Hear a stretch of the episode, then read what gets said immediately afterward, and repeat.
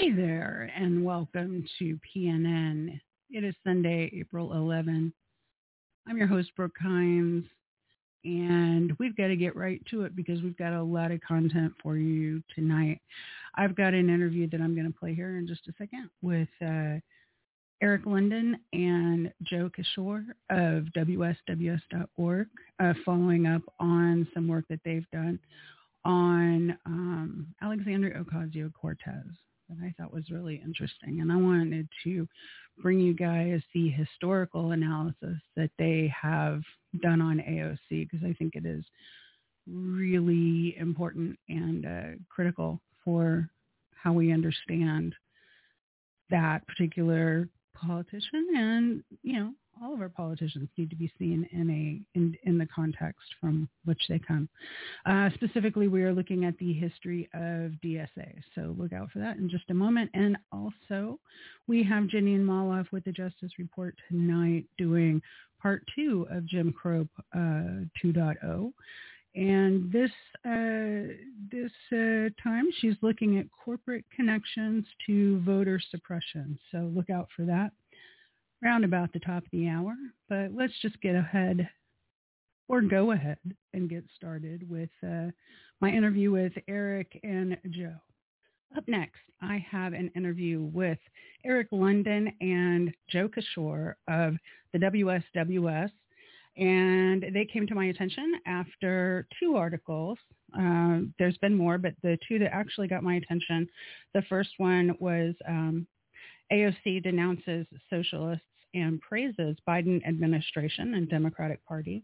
The second one is the Democratic Party and the political origins of Alexandria Ocasio-Cortez.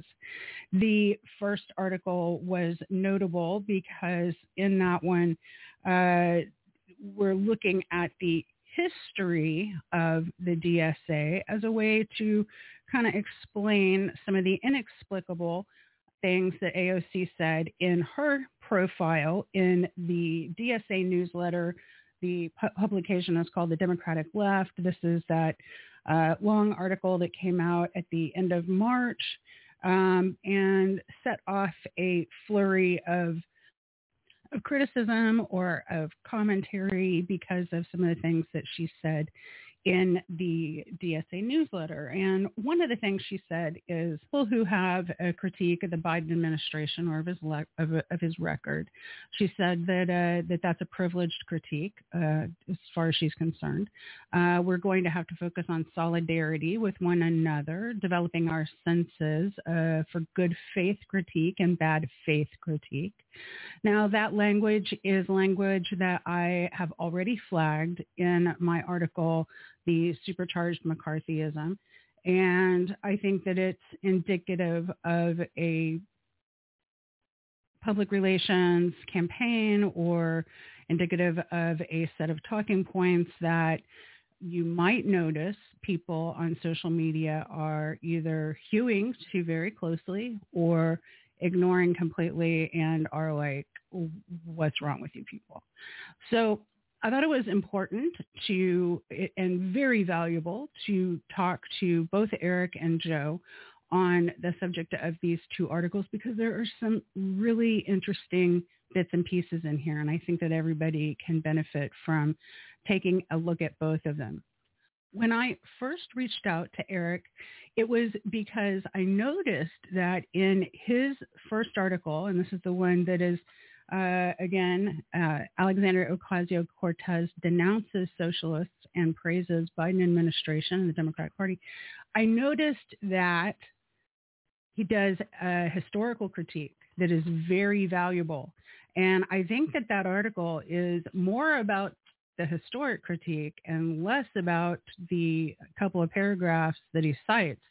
And I think it's actually, if you want to talk about good faith critique and bad faith critique, people who are calling this particular piece a bad faith critique without even noticing that this is a historic analysis are, you know, maybe they're not participating in bad faith per se, but let's say that they've completely ignored what the actual article is about. And I'm not prepared to say whether that's good faith or bad faith, okay?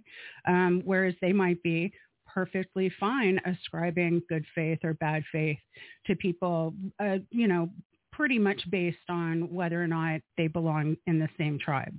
Okay. That seems to be what's going on here. So let's have a discussion with Eric and Joe uh, about the historical analysis that comes along with all of this AOC stuff, and let's see where that goes.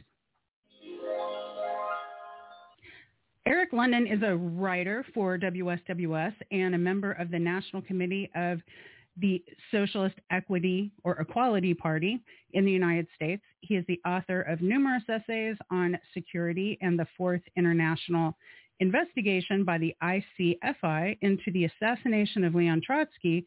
And he has a book, Agents, the FBI and GPU infiltration of the Trotskyist movement, which I bought but I have not read yet because that sounds fascinating. Now, Joe Kishore uh, and I have met uh, prior on a uh, Action for Assange uh, show about a year ago. Joseph is, or Joe is the National Security or national secretary of the Socialist Equality Party, and uh, and was the um, presidential candidate for 2020. And there's some stuff going on there that I think is very interesting. Uh, Kishore joined SEP in 1999 after becoming politically radicalized by the Clinton administration's war against Serbia. Over the past two decades, he has written hundreds of articles for the World Socialist website, and as a national secretary has directed the party's intervention in the struggles of workers and youth. And welcome both of you, and thank you so much for coming to discuss uh, some of these issues of history. Hi, thanks. Glad to be here. Thanks for having us. Super.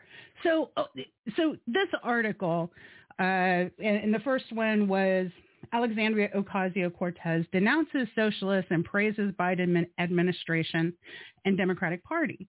This came out on March 25, and it was it was a a, a response to her profile in Democratic Left, which is the DSA's newsletter. So it's all very public relationsy. Uh, and so she kind of let it hang out is kind of the way I was looking at it. And she was a little bit more comfortable with, you know, being the forward about, you know, some of the things that they were about. And Eric, you did a really good job of, of pulling out some of the things that AOC said in that article that I think a lot on the left would kind of put a hairy eyeball towards. And one is this idea of bad faith actors. Uh, and I'm going to come back to that.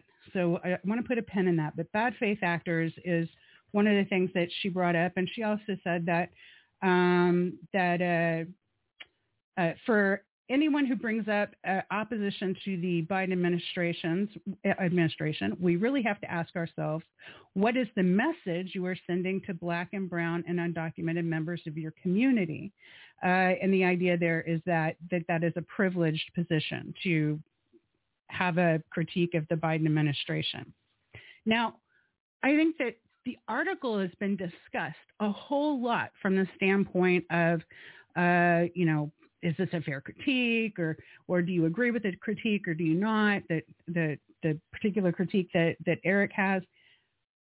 But what I think everybody missed in this article is if you flip the page from where where the discussion of the critique begins Eric goes into this history of who the DSA is and where they came from and I happened to have geeked out about that enough in college to recognize all of these players and all of this history. And I just said to myself, oh my God, he's the only person who's getting this right now.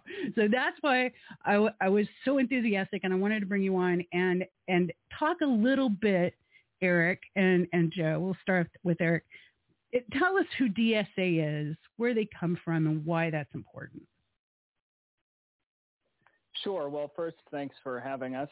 Um, uh, first, it's not not necessarily the case that I'm the only person. I just to clarify, I uh, the World Socialist website and many other um, writers in our movement in the United States and internationally have written extensively on the Democratic Socialists of America for many years.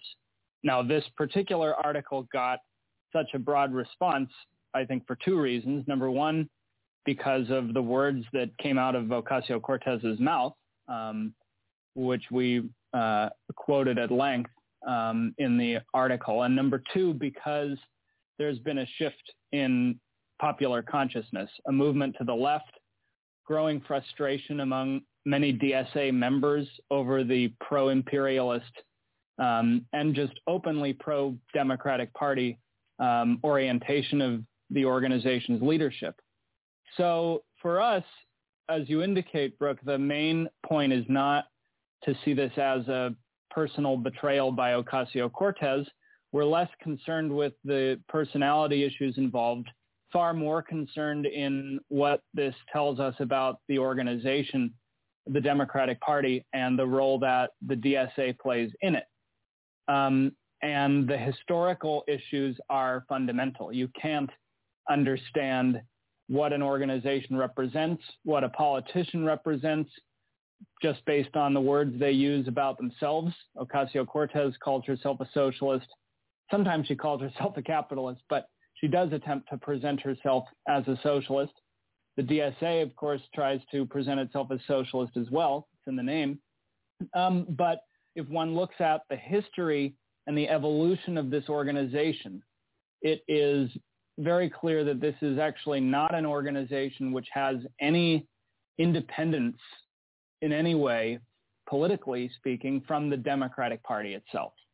And we can get into some of the examples dating back to its founding, dating back even before its founding, and uh, dealing with some of the individuals who we reference in the article um, who facilitated the uh, founding of the DSA, including Michael Harrington uh, and his um, his political mentor Max Shachtman. Um, but I just would say from the onset that that uh, we really do have an obligation as socialists to take a very serious historical approach. Um, you really can't understand a party, a, a, any political phenomenon without really getting beneath the surface, beneath the impressions of the latest headlines, and analyzing its whole historical development. I absolutely agree, and uh, and you know we uh, when we live on social media, we're not giving ourselves the opportunity to hook into that history, or at least we're not doing a great job of it.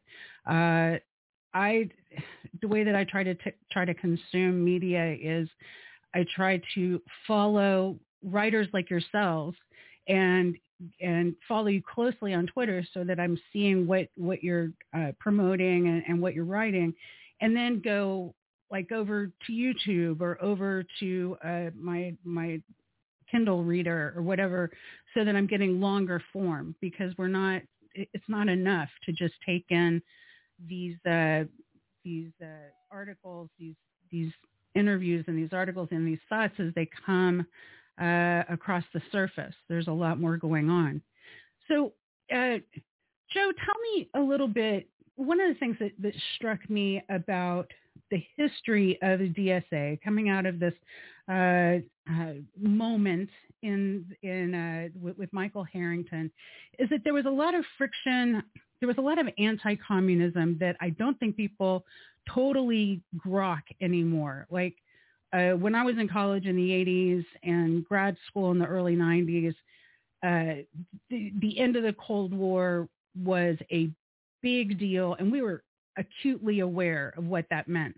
And I think we've lost some of some of the the flavor of that, or or, or some of the, the urgency of that. But but being anti-communist was a big effing deal in in the 60s, and that was a, uh, a an intentional uh, swagger. It was it was intentional that they put that foot forward that we want to be known as anti-communist. So what is what is that whole beat about in this in this story? Uh, sure. Um, well, uh, the DSA itself was formed uh, in 1972 uh, through the merger of uh, Michael Harrington's Democratic Socialist Organizing Committee uh, and an organization that came out of the SDS called the New America Movement. Harrington, prior to forming the Democratic Socialist Organizing Committee, had been a very close, one of the leading figures that was around Max Shachtman. Shachtman was, as Eric said, his political mentor. They were both in the Socialist Party. Uh, Max Shachtman had uh, split with the Trotskyist movement uh, back in 1940, and perhaps we will have an opportunity to discuss some of the issues uh, involved in that split. But it really, at its center was uh, an adaptation to American imperialism and uh, what was then to emerge later as post-war anti-communism. of course, that was still during the Second World War. Uh, but that element of, of anti-communism um, really characterized Shachtman's politics as he moved ever further to the right after splitting with the uh, Trotskyist movement. Uh, while the uh, while both Harrington and Shachtman and others were uh, in the Socialist uh, Party and playing leading roles in the Socialist Party during the late, late 1960s, uh, the question of anti-communism particularly uh, emerged in relationship to the Vietnam War protest movement. And they took a very right-wing position, even in, in, relationship to the Students for a Democratic Society, uh, which was the student-led movement that became very active in the uh, Vietnam War protests, of criticizing that movement from the right, from the standpoint of anti-communism. Uh, that it was not sufficiently uh, anti-communist.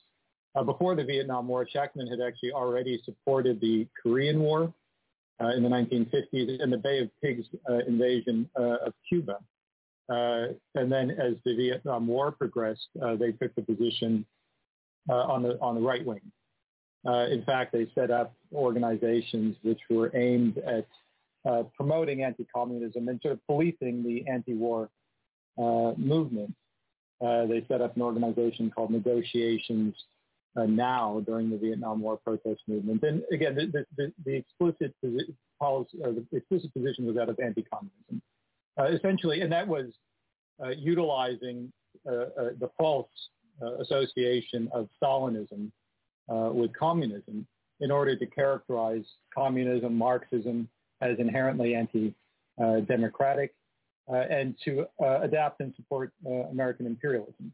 Actually, Shachtman had the private view that his position was that the United States should win in Vietnam. They didn't advance that view publicly.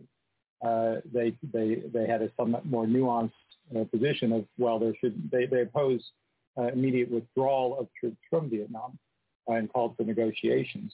But that was there. It was a it was a very uh, right-wing, anti-communist, pro-imperialist uh, position of the Shachtmanite movement with which Harrington uh, was associated, and out of which uh, the, SD, uh, the Democratic Socialist Organizing Committee and then the DSA uh, emerged. Harrington himself broke with uh, Shachtman very late.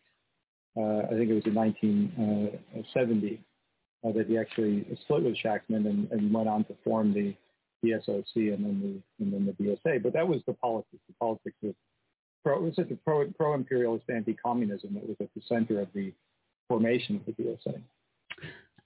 And um, you mentioned the pro-imperialist kind of tinge to this. That is that is one of the things that people started noticing about AOC from the very beginning was that she was not quite on the same page with everyone else with regard to uh, matters having to do with war and with imperialism. She uh, she took the wrong side on on a couple of issues, and there was a lot of consternation about that. Like, what's going on with that? And I feel like there's a lot of insight to be had in in the second article that is the Democratic Party and the political origins of Alexandria Ocasio-Cortez, where uh, there's a, where you bring in another person, Nomiki Konst, as one of these Democratic Party operatives who is tied into the Truman National Security Project, which is a big, you know, U.S. imperialist uh, uh, project. It's an organization that uh, acts as a vendor to other organizations and provides training. And I, I think that's how Nomiki uh, Konst was was involved with them. But that that's who that's who brought up AOC. Uh, that that that AOC had graduated college. And it, that her story isn't isn't quite what we thought it was. And this article really opened my eyes because uh, some of the dates that that we thought were uh, part of AOC's timeline. Uh, we all thought that she had joined DSA and then decided to run for office, and it looks like it's the other way around. That she uh, she had been uh, one of these new leaders that uh, was coming up through the entrepreneurial of uh, what is that called, where they have a um, uh, I want to say a steam room, uh, but but those those entrepreneurial uh, settings where where you're supposed to come up with a business plan and launch a business incubator. That's it. Uh, and I had been involved in in one of those groups here in Orlando, and by golly, they were associated with the National Truman, uh, with the Truman National Security Project as one as a vendor for their training. And you know, this is when I started to think, what the heck are these people about? Um, but it was one of those things. As someone who was doing organizing in Central Florida, they started people started like picking you out, you know, and saying, oh, why don't you go over here and do this leadership training? And why don't you go over there and, and go do this because we're interested in bringing you up as a leader. And so all these young people, and like I was the oldest person there for sure, uh, all of these young people are like, oh my God, they're going to run me for office. This is great. And so they're all ears. They're going to listen to everything that's being said. With AOC, that organization, it seems like, was Brand New Congress. And that as she was being groomed to run, uh, and, you know, looks like she was working with Nomiki Konst from very early on, uh, then they decided to kind of back into DSA. Is that kind of, is that right? Is that what the, the article is kind of putting out there? Yeah, well, and I, this is really elucidative of uh, how the Democratic Party functions. And if there's anybody, any of your listeners who are out there who may think, well, sure, there's the establishment Democratic Party, but there's also plenty of good people and activists, or or however they may want to put it. They should um, disabuse themselves of such naive notions about this party. This is an this is a party of the American state. It's a party of the Pentagon. It's a party of the State Department, of the CIA. Um, it is American capitalism. It's not uh, an institution which is a battleground for, um, p- you know, the political representation of the working class. And you see in how they picked up Ocasio-Cortez a very clear example of the essential dynamic of Democratic Party politics, which is – to, unlike the Republican Party, which is more and more just becoming a basically a fascist political party, um, which Trump represents in all his degeneration. But the Democrats have attempted over the course of 200 years to present in various different iterations that it is a, a progressive or popular party.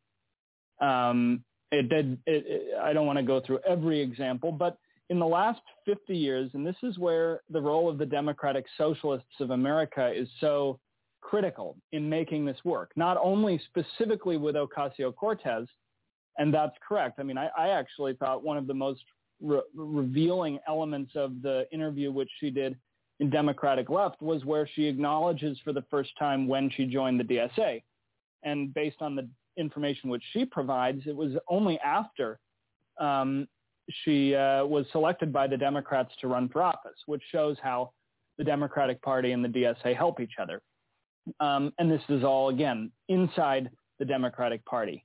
Uh, but, you know, when you go back and, and Joe was just mentioning the, for example, you take the foundation of the Democratic Socialist Organizing Committee. There's actually there's an article which the DSA themselves published in 2017 on its own history. And if you just go through, if I might just quote a couple of sections of this document on its origins, because it just really shows the DSA's fundamental role in providing a left face for a political party which is carrying out unspeakable crimes. It's founded, DSOC, the organizing committee, is founded in 1972 or 73 in the middle of the Vietnam War, in a, in a under circumstances where the Democratic Party has just presided over a convention in 68 where the anti-war protesters were physically beaten by the police of Democratic Mayor Daley um, under conditions where Democratic-controlled cities had just erupted in a series of urban rebellions. Um, and out of this, there was a real need to present a new uh, the breakdown of Johnson's Great Society under the pressure of under the under the pressure of the Viet, the Vietnam War, um, and there was a need to prop this decrepit reactionary imperialist institution dripping in the blood of the three million people killed in the Vietnam War um, with some sort of left face. Uh, I mean, interrupt me if I don't want to just give a, a, a very, very long answer, but this document I was referencing uh, on the DSA's history says both DSOC and the NAM, New, New America Movement, had made modest but significant contributions to the trade union, community organizing, and feminist movements, as well as to rebuilding left labor coalition within and without the Democratic Party. And the without is just always sort of thrown in to politically legitimize the within part. Though shaped by distinct cultural and historical experiences, and then it goes on to say the independent social, they were founding a, an organization um, based on a coalition with non-socialist progressives. And they always put that phrase in this document because that's their essential line. They have to work within the Democratic Party. So that's 1972. Um, they were, in Harrington's case, who was the founder and head of DSOC, uh, was a supporter of George McGovern, the Democratic candidate um, in 1972. And then they founded this so-called Democratic Agenda, uh, which was a pressure group on the Democratic Party throughout the 1970s. So the, this um, article continues. It said, Democratic Agenda began as the Democracy 76 project, DSOC put together a labor left coalition to fight for a real commitment to full employment at the 1976 Democratic Convention. The height of Democratic agenda's influence came in the spring of 1978 when at the Democratic Party midterm convention, dot, dot, dot, and on and on. Then it had a draft Ted Kennedy movement, which this document says the fullest political expression of the Democratic agenda campaign. So that it is a, and it was an attempt to breathe left air into this dying body. Um, and the last thing I'll, I'll say on this point, you have to consider the 1970s was the Oh, I think we lost you.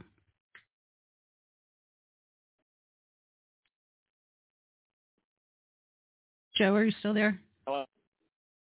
Hello. Yeah, I'm still here. I can try to see if I can get him back, or do you want to? Yeah, let's, uh, yeah. Let's see if we can get him back. He was he was right, he was right, right there. now. No, he's back. No, he's back. Okay, great. All right. Uh, anyway, that was uh, that was the end of my response. Anyway.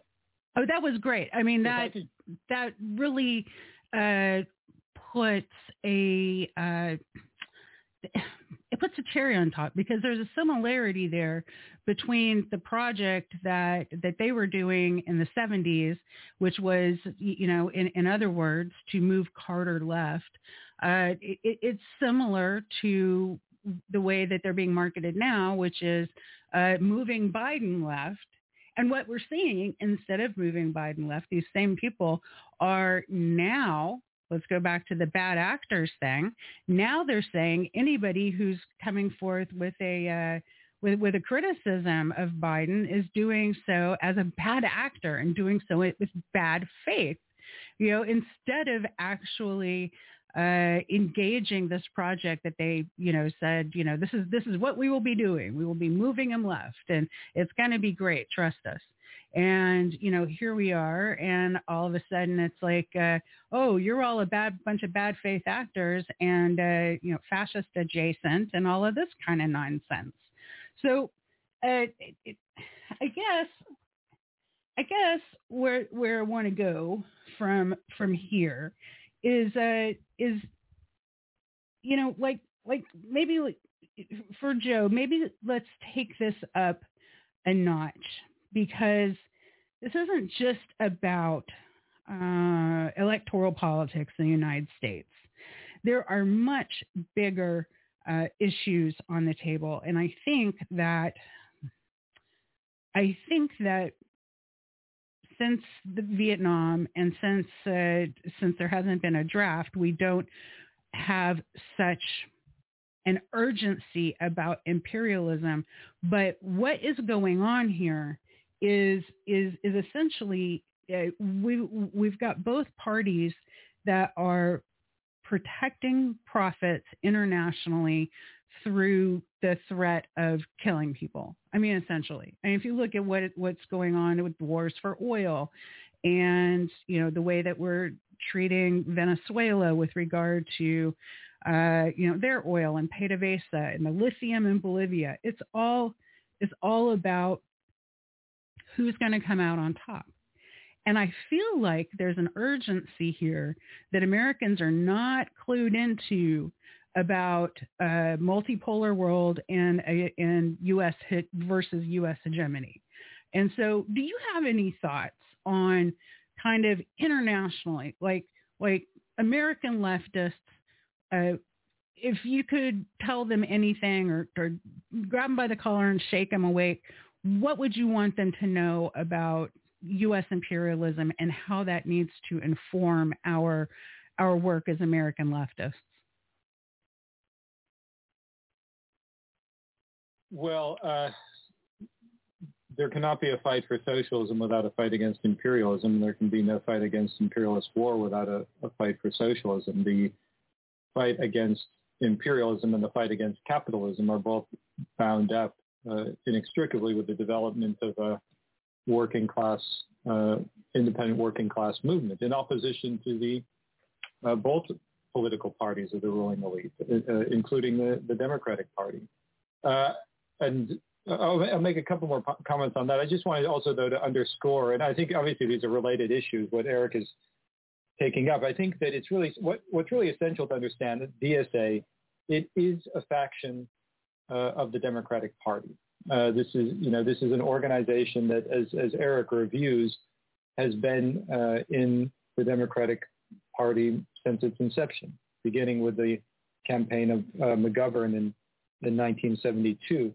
I just wanted to cite um, Michael Harrington's, uh, and you can find this also on the DSA website if you go back uh, with the, on their, their past issues of the Democratic left. And you go back to the very first one. Uh, and this is from March of 1973. Uh, uh, and there's an essay in there uh, by Harrington called The Left Wing of Realism. And this is sort of a founding document of the uh, DSA. And I think it, it you know, this, this really is the, the essence of what the DSA has been throughout its history. He says that, uh, that the program of the DSA will be a program located on the left wing of realism. That is to say, on the left wing of uh, bourgeois politics. And he says, and these are words that could be, you know, you could read from Bhaskar Sunkara today. He says, we believe that the left wing of realism is today found in the Democratic Party. It is there that the mass forces of, for social change are assembled. It is there that the possibility exists for creating a new first party in America. And he concludes, we do not want to purge the new politics from the Democratic Party. We choose rather to help bring out its best potential. Uh, the Nixon era could end in 1976, but that can come to pass only if there is a united political movement of the American liberal left in the Democratic Party. And they have been so-called pushing the Democratic Party to the left for nearly half a century. Uh, and the Democratic Party has in fact moved further and further to the right. and the DSA has uh, gone lockstep uh, with them, and now uh, in the in the uh, Biden administration. And their real role is to police the left, to, to, uh, to, to try to quarantine workers and young people from genuine socialism, to always try to keep it trapped within the framework of the Democratic Party. And there, the question of, you know, imperialism is is uh, very central. I mean, the Democratic Party is a party of Wall Street uh, and the military uh, and the CIA and the intelligence agencies. Um, you know, and th- there is, uh, and, and, you see that. I mean, even Ocasio-Cortez's glowing statement after the death of McCain, uh, John McCain, the senator, who never knew a war he didn't support. Uh, one of the arch supporters of war against Iran, against Russia, uh, China, you name it. Of course, Iraq, uh, Latin America. When she died, when he died, Ocasio-Cortez declared him a, a model of uh, American patriotism. Sanders made a similar statement. But it, I mean, this is the Democratic Party, uh, and I think that I mean, there's there's enormous opposition to war within the United States among workers and young people. Back in 2003, there were mass hundreds of thousands of uh, protest demonstrators against the Iraq War. What happened to all that? Well, it was channeled uh, into the Democratic Party. It was channeled ultimately behind the election of Obama uh, in 2008, the supposed candidate of hope and change, uh, who continued the wars, expanded the drone killings, uh, escalated the persecution of Julian uh, Assange. Uh, you know, that's that's Obama, the first American president who was at war for a full for a full two terms in office. Uh, that's the Democratic Party. And the role of the DSA very much is to uh, attempt to uh, maintain political domination of this organization. It's, it's been its role throughout its entire history. Yeah, and you know they they kind of seem to come out of nowhere with uh, with with the the rise of Bernie Sanders and AOC. Like I I think that a lot of people were were surprised to find out there was a DSA. Uh, you know, when when Bernie was was talking about democratic socialism, and uh, and they got a lot of boots on the ground. You know, people to knock doors. That is some major. Uh, that's a major asset to bring to the Democratic Party. And when AOC uh, was working with Brand New Congress to run for that for to run for Crowley's seat, uh, DSA was who brought the, the boots on the ground to knock all those doors, to make that a true uh, grassrootsy, you know, kind of uh, kind of a um, campaign. Uh, they, they pretty much brought it as a as a uh, um, as a toolkit, like it was already there. Like they already had like all of the people ready to canvas and and, and do all the stuff. And you know, it just makes me wonder: is there is there anything? And, and this this Eric, this might have come from from your interview with Lee Camp, but I think you might have been talking about uh, pressure from below, and uh, and that when there's pressure from below, that it's met with more vicious pressure from from above. Uh, and and I think you were I think the conversation was somewhat about how uh, how we think we imagine that that uh, that you bring these pressure campaigns to bear within the Democratic Party, and you think that that's going to create change because that's what they tell you it's going to do.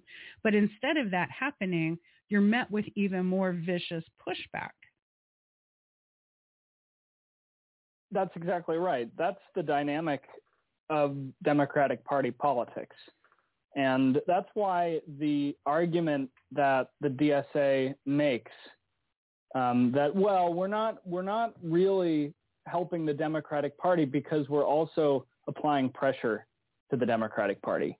That's that's part of the um, political argument which the DSA uses against the the uh, actual left, that is um, the socialist left. Uh, and I, you just have to look at the last 50 years to see whether that's whether that's true or not. again, um, I mean, you go through this DSA document, and they, in the section that deals with the 1980s, they describe our work in the 1984 Democratic presidential primary. They, you know, explain. This is just if if the strategy of pressuring the Democratic Party worked works, then why has um, the DSA existed over the exact period, you know, 72 or 82 to present, which marks an extraordinary right-wing shift. I mean, the Democratic Party was always a right-wing organization, but um, even further, I mean, this is the party of, as, as Joe is indicating, of, of, of uh, 30 years of permanent war, of the war on terror, the attack on democratic rights, bailing out the banks, the CARES Act, which some DSA members supported in Congress, um, and the trillions that it provided for the corporations in the midst of mass suffering, which we're still going through in the uh, pandemic.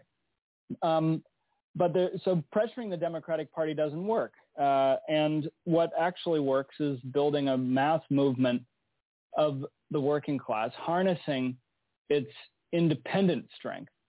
That's what uh, we're.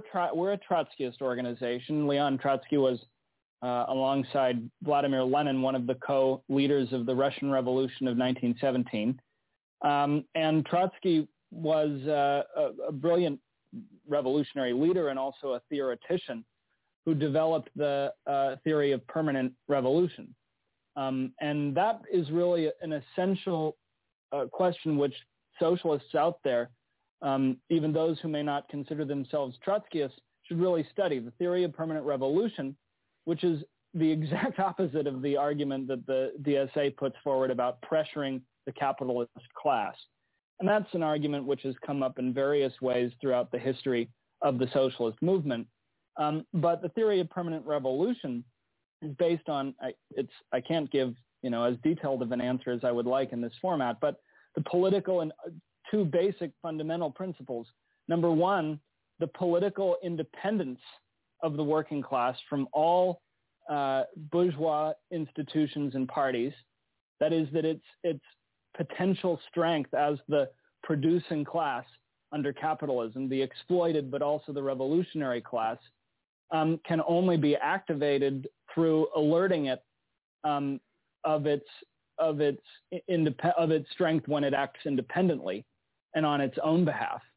Um, and also the second element is the international unity of the working class. And that's why when Joe was discussing very critical issue of, of Harrington's uh, support for American imperialism, the, uh, that, that really, again, is a confirmation in the negative of, of what socialism is, which is the theory of permanent revolution. So that's, that's what we, you know, we, we at the Socialist Equality Party and the International Committee of the Fourth International um, and the World Socialist website, we're, we're proposing a completely different political orientation that I hope that your, um, your listeners uh, will investigate. I do too. And um, and of of course they can find information on the World Socialist website with regard to uh, all of this uh, um, theory. There's the Marxist Library. There's information on the Fourth International. This is a lot of history, I know, for a lot of people. But but you know, hey, this is the story of our struggle. This is a story of of who we are, and it's also offering um, a, a a roadmap, you know, to find a way out of this because we've been stuck in the same uh, cycle now for 50 plus years. And, and we've lost ground. If you look at, at, at what was going on in the 30s and 40s, and you know then what happened after that, we, we actually lost some ground. We, we lost a lot of power. There were a lot of compromises made uh, to uh, you know with regard to World War II and not you know coming together to fight the fascists and then and then it was coming together to fight the communists. And you know now i, I fear that we are getting ready to uh, have this new confrontation that involves russia and china uh, who seem to have um, uh, gotten ahead of the united states like while the United States was all playing this whole RussiaGate silliness, and uh, and you know, and the Democratic Party was really showing their true colors with regard to uh, how they um, uh, are co-opted with the intelligence community.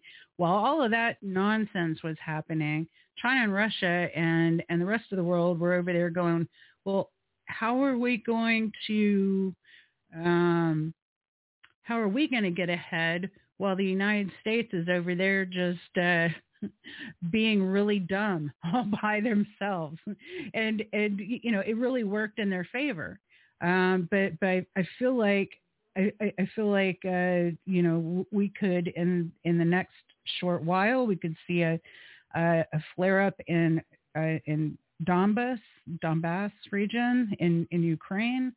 Uh, of course, that's just a proxy. That's just a place, you know, where NATO can, you know, start start their their conflict. It won't be necessarily about that. Um, and uh, and then everything that um, the American left, especially young youngsters in the American left, have been working on, like Medicare for all and, and these and these domestic issues, they're going to be lost because all of a sudden we're going to find ourselves in another international situation that has to do with imperialism and and you know I, I just feel like we don't have the consciousness that we used to have about uh, you know, war being bad. you know, there isn't a, a, the, the anti-war sentiment that that that we used to have, and people really quick turn on a dime and become these support the troops kind of pod people and ignore what's actually going on on the chessboard. Although if I could just jump in on that, I think that uh, I think there's a lot of opposition to war um, among the broad mass of, of workers and, and, young people. I mean, one of the perversions uh, of the uh, election of, of the, the fascist Trump uh, was that he was able to tap into a certain uh, hostility uh, to war because Clinton was correctly seen as a, a, a candidate of, of, the military, a warmonger who's going to continually and expand the wars in the, in the Middle East. I think the problem is that there's not an expression within the political system uh, of, uh, of, of, opposition to war. And that's bound up with the fact that the whole political structure is dominated by two parties that represent the capitalist oligarchs.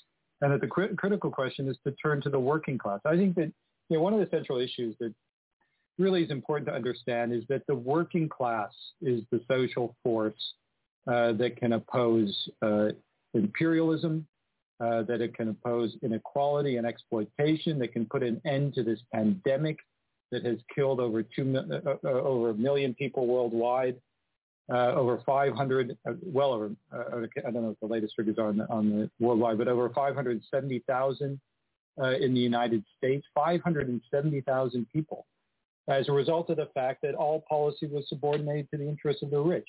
It's the working class that has to be uh, the, the, social force that has to be mobilized. And if you look at this again, I mean, there's enormous, uh, there's a lot that one can talk about in relationship to the history of the DSA, but really at its root, and this goes back to Shachtman and certainly to, to Harrington's early conceptions, was a rejection of politics based on the working class, which is really fundamental to the socialist perspective. Uh, that socialism as a political movement expresses the objective interests of the working class as a class. In 1966, Harrington said, the theory of the working class's historical mission has been undermined by the technological revolution. No single class, but a coalition of progressive social forces is now necessary to achieve a radical democratic transformation of society. And what that was, it was a rejection of the Marxist, the Trotskyist perspective uh, of the working class as the as the social force uh, to achieve socialism, to oppose capitalism. Uh, but that, and, and, it's been, I mean, if you think about it, the, the, period of the formation of the DSA to the present has been the period of the uh, complete refutation of the perspective of social reform and working within the Democratic Party. It's been a half a century of, of unending rightward trajectory of bourgeois politics. And far from the working class being somehow diminished in its political significance, it's become all the more uh, important. uh, all the more central. The international working class is billions of people. The working class has grown as an objective social force as a result of the incredible growth of social inequality, uh, the, the expansion of capitalism all over the world. So, the, you know, our, the perspective of socialism is oriented to the working class. It's not oriented to the Democratic Party or what, what another faction of the bourgeoisie in, in the United States or in any country. It's oriented to the independent intervention of the working class. And that's the basis for also for a fight against imperialism, for a fight against war. It's the, the working class. And that, you know, anyway, I think that's so central to the, uh, oh, the, the last question I would just make, sorry, just make a point that, you know, and perhaps we can speak about it more, but the way in which identity politics, and again, this is entirely connected to the whole historical evolution of the DSA, but the way in which identity politics has been utilized by the Democratic Party uh, as an instrument for both, you know, opposing genuine left-wing socialist politics and also sort of giving a facelift to American imperialism. Uh, and that's been very much at the center of the, of the whole politics of the DSA as well from its inception.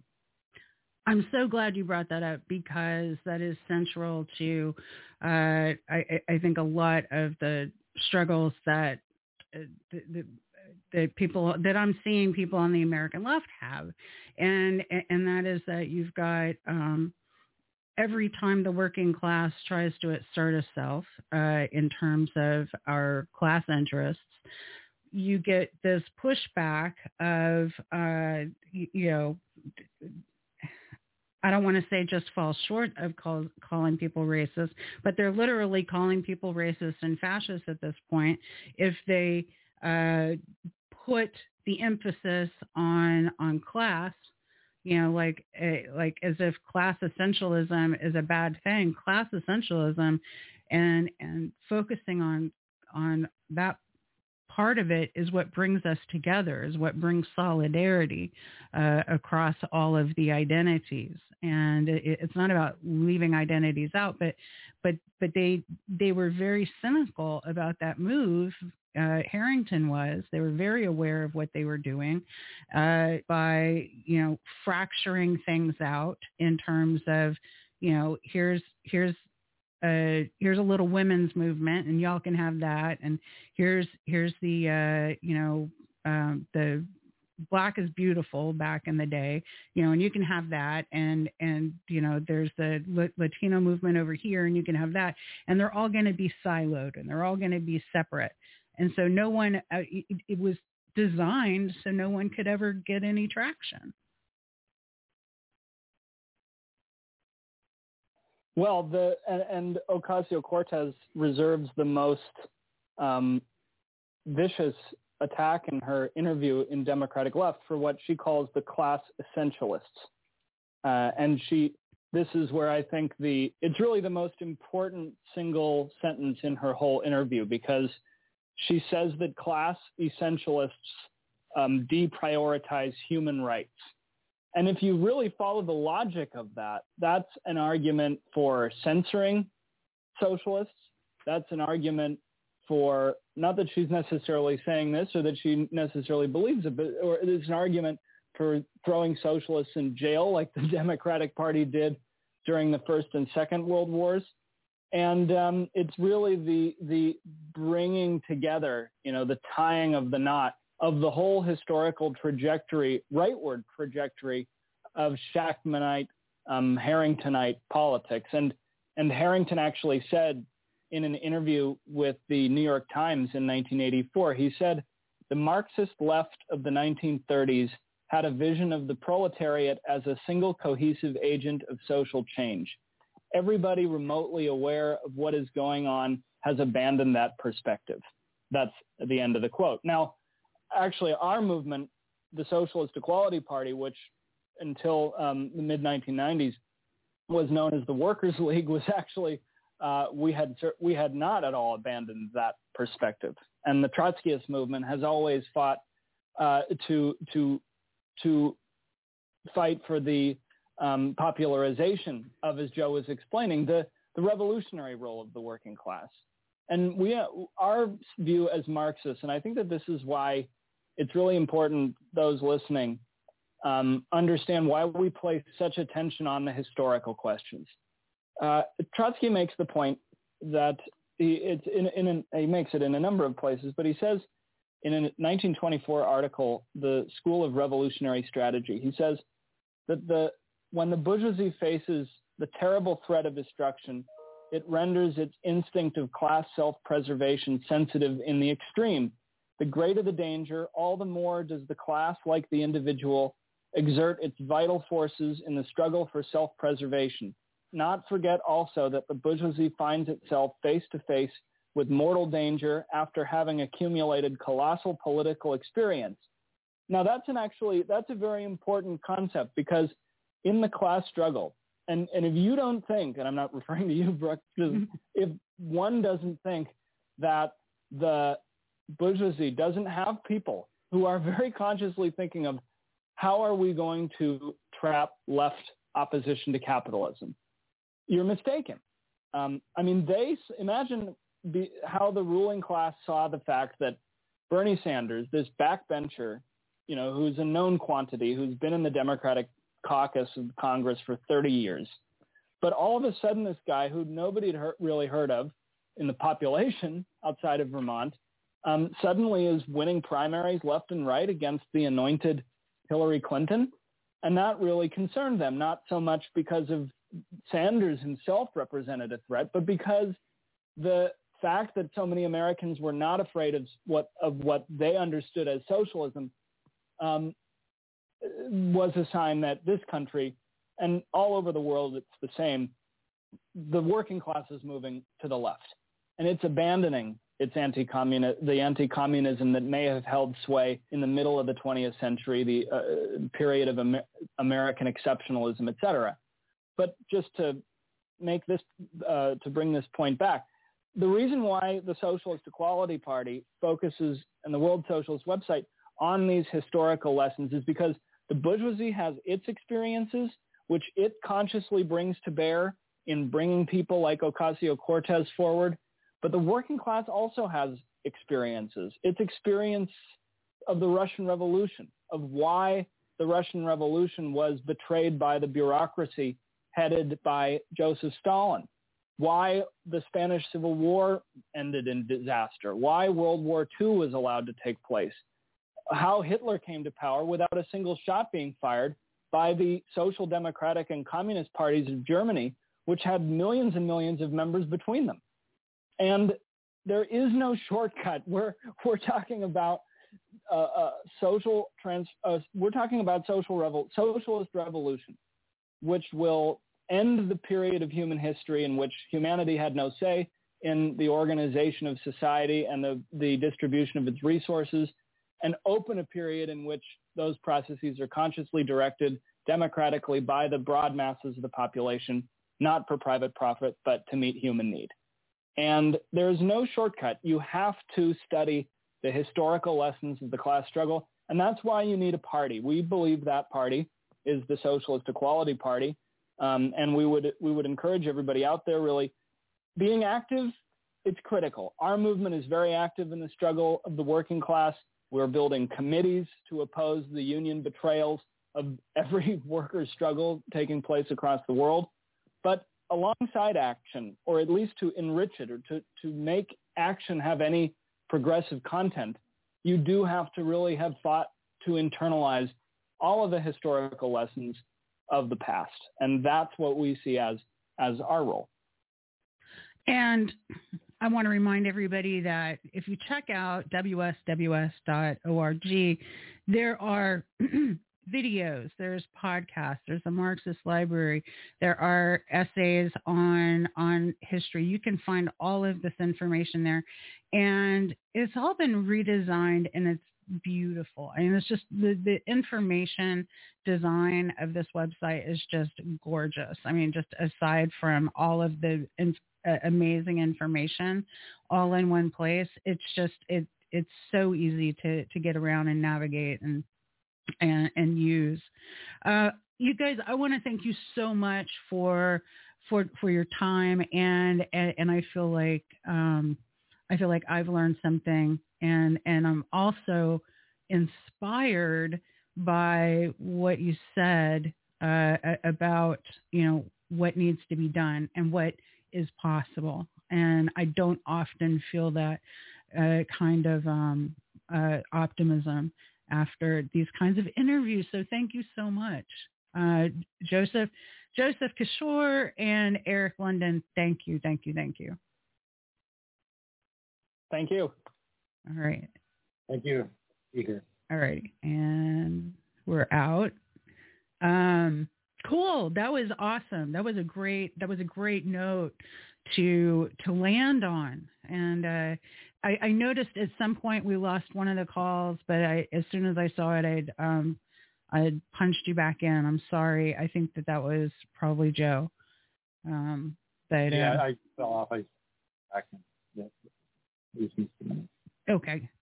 Well, um, I'll tell you what. Yeah, I thank you very much for having us. Yeah, I will. Uh, as soon as I get this all put together, since we've got this recorded before Sunday, that gives me the opportunity to create a um, a, a promo for it, and I'll share that with you as soon as I have that, and uh, um, uh, for for Sunday for promotion. Okay. By the way, Brook, just the, the uh, interview that uh, Eric quoted from uh, in 1984, uh, where uh, it's in the New York Times, you can find it. Uh, it's with Irving Howe. he says this about the proletariat not being no one no one believes that anymore. He also has a very revealing line where he says that it says okay, I'll just quote it because I think it's related to a lot of the issues that you're raising. He says he talks about the shift from the new left, the period of the 60s. And he says there's an illustration of this shift. An illustration of this shift is that when I criticize American foreign policy, I do that in the name of the national security of the United States. And then Howe says, and this is not just a rhetorical stratagem, it's a genuine position. Because if you think back to someone in the 1960s at a Vietnam anti-Vietnam War rally getting up and talking about the national security of the United States, well, it would, not have been, it would have been difficult. Right. And he says uh, that's a good. Says, I mean, you know, the whole sort of framework is within the the interests of, of American imperialism. I mean, it's you know, this is the. It's really revealing, actually. The more, even as we're discussing, you know, sort of the. I, the I felt the same way. You know, you get to you get, what was it, what is the real nature of the DSA, and uh, it's uh, it's opposed to politics of the working class. It's pro-imperialist. The faction of the Democratic Party. You know, people need to really know this. So I, I, think it's very valuable. I'm glad that you had us on to, to begin to talk about some of these issues. Yeah, it just barely cracked the nut here. And that's Irving Howe, New York Times, 1984.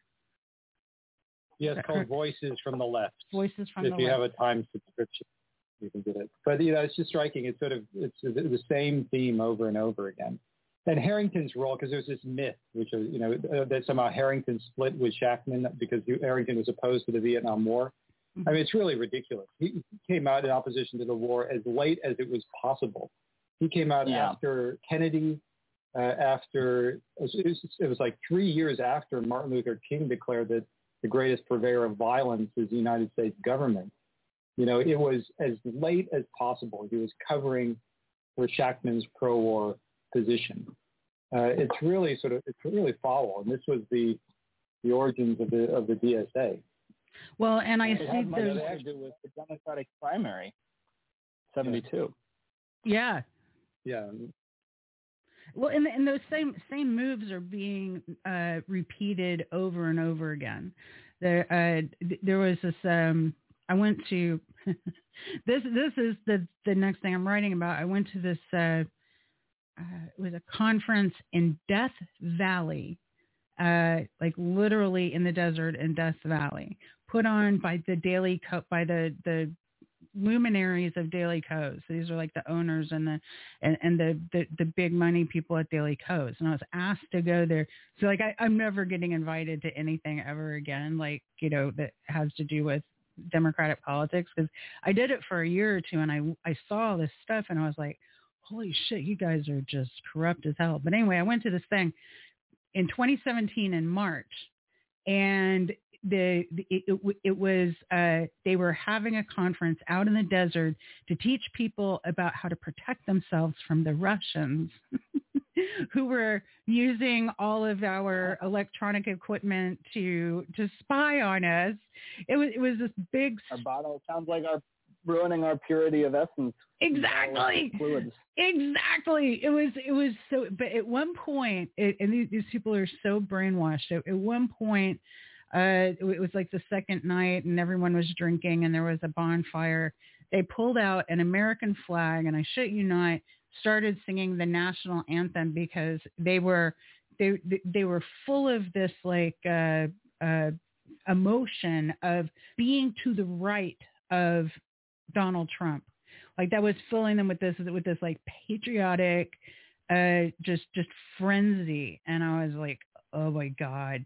You know, like, I was so glad to witness it, you know, to be able to say, yeah, that happened. and I saw it. But uh but at the same time I was just like, wow, wow, you know. and, and they were doing it they Right. it, it, it cynically as a as a as a pose, you know, like we are going to be to the right uh, and more and more correct than Donald Trump. It was awful. Yeah, but you know, it's uh, you know now it's going to be uh, you know there'll be women throwing dropping the bombs and you know, oh yeah, directing the CIA. right, right. It'll be it'll be close of identity. That's the specialty of the Democratic Party. It's always worth mentioning, you know, recalling that most of the wars of American imperialism have been uh, have been initiated and, and directed by the Democratic Party. I and, and it's certainly when when I was in college and and and someone dropped that truth bomb on me, I was I was it it kind of shook my world. I was like, no, really? Yeah, sure did. Harrington was in Harrington was in the administration of Johnson while the yeah. Vietnam War was being escalated. He was in it. He was an advisor. He was on the. He was in the government. Wow. Anyway. Oh my God. very angry about Anyway. Well, thank you guys so much. I don't want to keep you too much longer. Um, and I, am going to go find this uh, Voices from the Left article because this, this sounds right up my alley. Isserman's book is worth reading too. He's actually a supporter of Harrington. It's called The Other American. Uh, there's also a book called Max Shachtman and His Left, which is somewhat difficult to find, but it uh, goes over the evolution of Shachtman. I think I have The Other America. You, you might be the other American. Also what uh, was what Harrington wrote. His biography is called The Other American by Maurice okay. Isserman. Okay. Which has a you might Sorry, also Eric. be interested in that. Yeah, no, I was just saying Tom Kahn is another figure you've probably come across, Brook. C O N. He, he's um he was K A H N, K A and he comes out of the uh, he comes out of the Yipsels too, and the Shachtmanite movement. Okay. And he um he's a bit younger than Harrington, but he ends up being the uh, the international executive director of the AFL-CIO. Oh. And actually, he at the at the end of his life, he actually he was gay and he died of AIDS in the in the early '90s, tragically. But but he um he ended up actually debating neocons in the 80s and and took a position which was so anti-communist that the neoconservatives believed that he was sort of crazy and that he was going to start a third world war. oh my god. um, Tom Kahn. Yeah, so look, look him up. There's an article about him by Ra- Rochelle Horowitz, who's another old SDS hand and another old Shachtmanite. Um, Yeah, no, the way, of course, the Shachtmanites, you know, th- those who were close to Shachtman, Shachtman died uh, before they sort of really developed, but they became neocons. They were around Scoop Jackson, who was the most, most pro-war Democrat uh, in the Senate. Uh, and then a lot of them shifted into the Republican Party and became the sort of neocons, which were, is where you get the myth that the neocons came out of the Trotskyist movement. Uh, you know, this was long after Shachtman had split but they became, and what's actually sort of it, now you have the sort of the, the coming back together in a certain way of the Democratic Party, uh, the DSA type people uh, who went with Harrington, back with the neocons who have a, lar- a significant section of them have shifted behind the Democrats, at least in uh, relationship to foreign policy because of the uh, you know disaffection with Trump's policy on Russia. Um, some ways, you know, there's, there's, they're back together again in the big tent of the Democratic Party. Uh, you know, it's uh, anyway, it's a it's an interesting political story. Is it? Yeah, this is this is very very fertile ground, and and I I think you're right. I think someone said earlier that, that this is just this is just the beginning of a conversation. Um, you know, this is just cracking it open, really.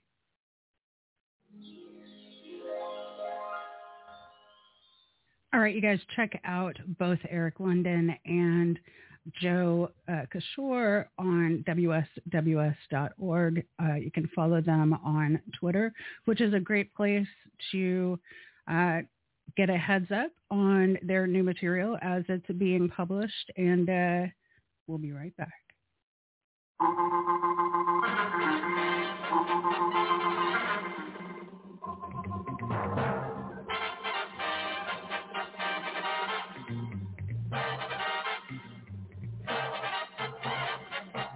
Let's welcome Jeanine Molloff with the Justice Report. This week, Jeanine is following up on Jim Crow 2.0 and looking at the corporate connections to voter suppression. Hey, Jeanine. Hey, Brook. Well, this is something that really should be emphasized in the mainstream corporate news, but it's either been glossed over or just totally disregarded. So basically, I'm just going to move right into it. So you know, Jim Crow's been with us for well over a hundred years, uh, combined with the blanket racism that, if you picture racism like a blanket that tucks in not only Southern wealth, but Midwestern wealth as well, Jim Crow remains a massive presence. Now, a few weeks ago, Georgia Governor Brian Kemp signed a new voting, I'll call it a voting procedures bill that really amounts to just more voter suppression dressed up in what some people would call the Sunday best of the GOP. And the hypocrisy doesn't escape us. I call it Jim Crow 2.0. Now, to add further insult to injury, these white supremacists, they, they couldn't have pulled off such a massive bill in Georgia or otherwise without corporate assistance. That's just a fact. And this assistance is often called, is often quaintly uh, named campaign contributions. But we all know a Trojan horse when we see one. We know Trojans, period, whether it's the Trojan horse or the prophylactic of choice like Brian Kemp. Couldn't resist. So recently, large corporate interests in Atlanta, such as Delta and Coca-Cola, have pretended, as examples, have pretended to care about the voting rights injustices perpetuated using Jim Crow tactics Uh, by basically publicly denouncing the new law in Georgia. So the question is this, is this act of public contrition genuine, or is it just another example of moral whitewashing? The question is relevant. When we begin to examine the history of corporate contributions, as it were, to politicians, we don't find any actual epiphany Rather, we find the psychological or, or perhaps call, actually the sociological profile of a sociopath hedging political bets and nothing more, doing so quite cynically. These same corporations, and there's a whole slew of them, not just Coke and Delta, now denouncing the Georgia law and white supremacy in general, continue to give this continue to give to the same GOP and the same corporate-owned politicians such as Brian Kemp who push voter suppression, which, by the way, often benefits the corporate bottom line. Let's look at the evidence. So Monday, April 5th, 2021, in Common Dreams, Jake Johnson did an article titled Follow the Money. Corporations gave 50 million to GOP lawmakers behind voter suppression onslaught. And this was they're talking about a major study that was done by the advocacy group Public Citizen. So, you know, to quote the Johnson article, quote, no matter how many PR statements big business puts out, its complicity with the anti-democratic forces that want to make voting harder is clear. So Jake Johnson gets straight into it. He's talking about the, that same report from Public Citizen, and that report is titled quote, the corporate sponsors of voter suppression. I think that title is very apt. And there's even on the on the cover of the report, there's a Photoshop version of Georgia's Republican Governor Brian Kemp signing that latest voter suppression bill into law. And instead of the painting in the background being of that infamous slave plantation, that same painting in the background is overlaid with logos of major corporate donors that have given to Kemp and the GOP in recent years. So I'm getting straight into how Johnson describes the public, and most of this is going to be about the public citizen report. So Public Citizen documents that since 2015, many big businesses, none the least of which is AT&T, Comcast, United Health Group, Walmart, and several others, have basically given a, a total combined total 50 million to state level GOP lawmakers who basically are supporting voter suppression bills and helping to write them across the United States. So it's not just Georgia. And that generous spending, because these politicians come cheap, okay? That's what people don't understand, all right?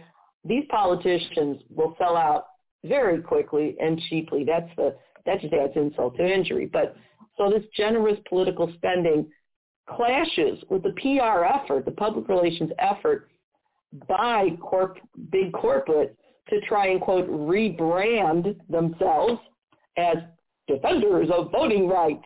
Yeah, right. So this report was released Monday this past week. And again, it was authored by consumer advocacy group Public Citizen. And they analyzed several things. They found that during the 2020 election cycle alone, the U.S. corporations donated about 22 million to quote what they call quote GOP architects of voter suppression bills that are advancing through state legislatures nationwide end quote. Okay. Public Citizens report uh, goes on. In fact, Rick Claypool, who is one of the authors of the report, was quoted as saying, quote, corporations should keep their money out of our democracy and Congress must put the people back in charge by swiftly passing the For the People Act, end quote. And that's really to, that's another issue we'll talk about another date. So Public Citizen found among quite a bit of data um, first of all, they cited data from the National Institute on Money and Politics. And from that source, Public Citizen found that AT&T has given the most since 2015, some $811,000. Again, these are all to Republican politicians that specifically push or support voter suppression laws at the state level. AT&T was followed up by Altria, Philip Morris, Comcast, United Health Group, Walmart, State Farm, and Pfizer. Now, those household names, they're just, that's the top 25. But there's more. It includes Nationwide, Merck, CVS Pharmacy, John Deere, and Caterpillar. So Public Citizen tweeted, quote, this is why you follow the money, not the good PR. I'm going to repeat that because it tells it all. Public Citizen tweeted, quote, this is why you follow the money, not the good PR public relations. So very true. All right. Don't take anybody's word for anything. Follow the money. It tells the story. So the report findings that were released, um, they were basically the report was released after these big talk corporate talking heads pretended they they cast themselves as champions against voter suppression bills like the Georgia law. Okay? So you see a lot of prominent corporations like AT&T, Comcast again, and especially in Georgia, Georgia-based companies like Coca-Cola and Delta. And they all sent out statements that denounced the bill that Governor Kemp signed last month. Okay, and that looked very lovely except right, of advocate demands that they denounce this voter suppression bill. The companies were, for the most part, quiet as that measure went through Georgia's uh, GOP majority legislature. Okay, so they basically let other people in the GOP do their dirty work for them while they pretended to be the good guys. The public, the public citizen report revealed the following. Between 2015 and 2020, corporations donated more than 10.8 million to Georgia Republicans specifically, and more specifically, Georgia Republicans that supported some 26 voter suppression bills that were introduced into the Georgia state legislature in that one year. Corporations also donated quite a bit to voter suppression advocates in the following states, Texas, Arizona, Virginia, Iowa, Pennsylvania, and Arkansas. and Rick Claypool, once again, who is the research director for Public Citizens President's Office, but also one of this report's authors, told, gave a quote to Common Dreams. This is where this article comes from. Quote, from coast to coast, politicians that corporate America helped elect are pushing racist voter suppression laws. No matter how many PR statements big business puts out, its complicity with the anti-democratic forces that want to make voting harder is clear. Corporations should keep their money out of our democracy, and Congress must put the people back back in charge by swiftly passing the For the People Act. End quote. And Claypool's right. Now, next, the Brennan Center for Justice, that's affiliated with NYU, weighs in as well. So according to a tally by the Brennan Center, legislatures in the United States overall introduced 361 bills that had voter restricting provisions.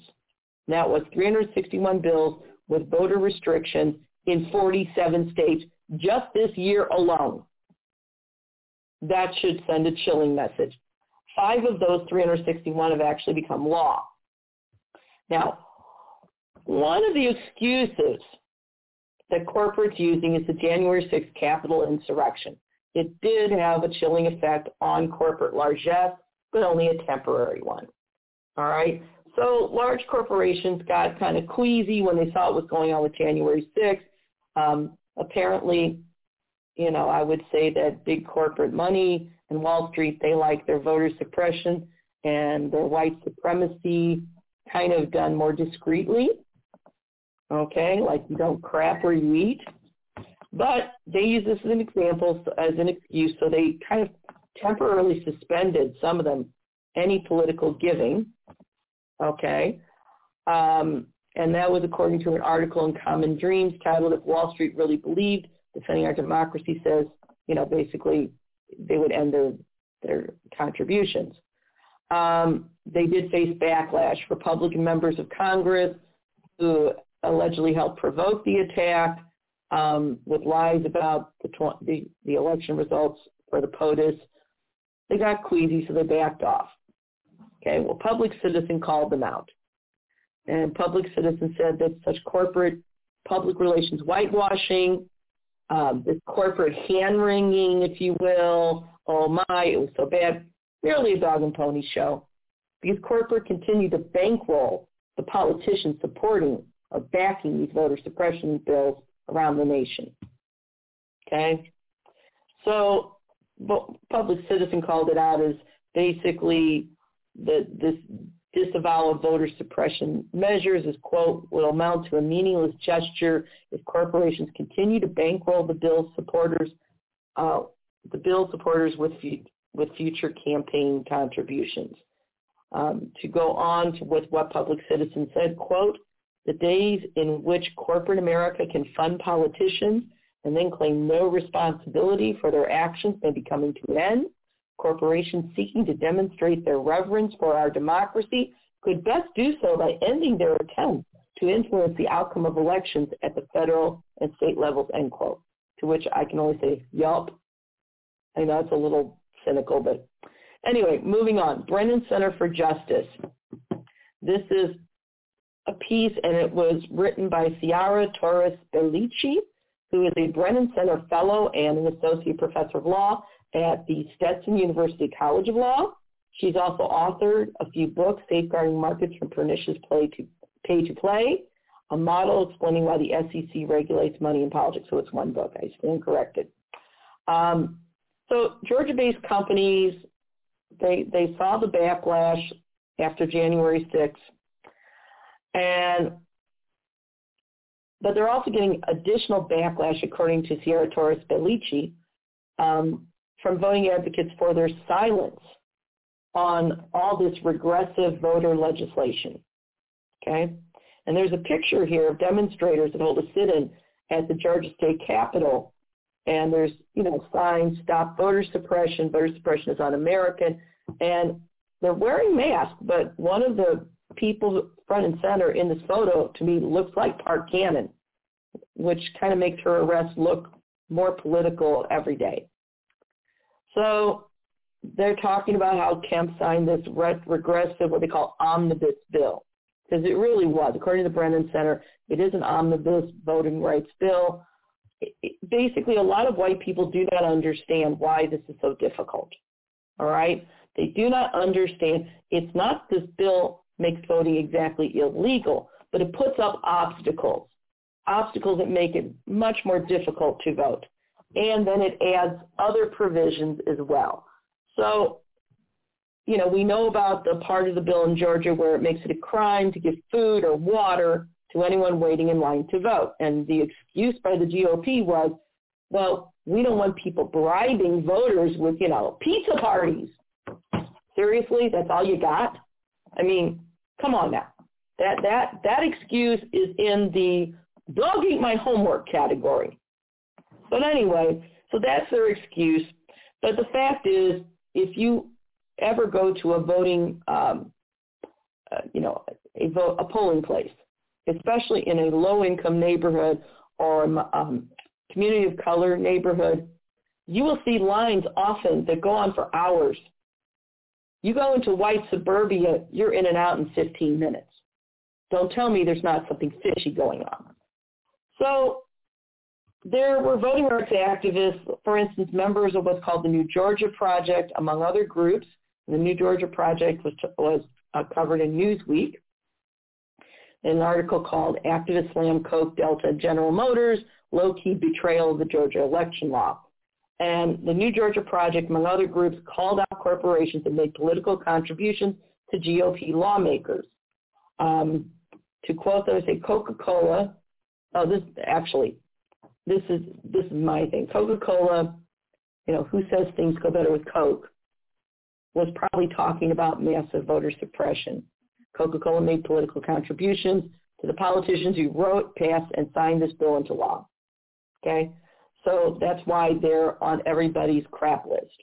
Um, follow the money. Okay, there's a group aptly titled. The name of the group is Follow the Money followmoney.org, and they saw the Coca-Cola gave to Brian Kemp's gubernatorial campaign. Other Kemp donors, and Kemp is a big pusher of that law, big major voter suppression uh, warrior, if you will. Other corporate donors that gave to Kemp, SunTrust Bank, Philip Morris, Koch Industries, no shock there, Blue Cross Blue Shield of Georgia, Home Depot, Delta Airlines, and Pfizer. Now, the Georgia state rep who authored that same law, Barry Fleming. He also received corporate donations from some companies, including United Health Group, Coca-Cola, again, Philip Morris USA, Comcast, Walmart, Allstate Insurance, AT&T, Publix, SunTrust Bank, Georgia Pacific, General Motors, and Koch Industries.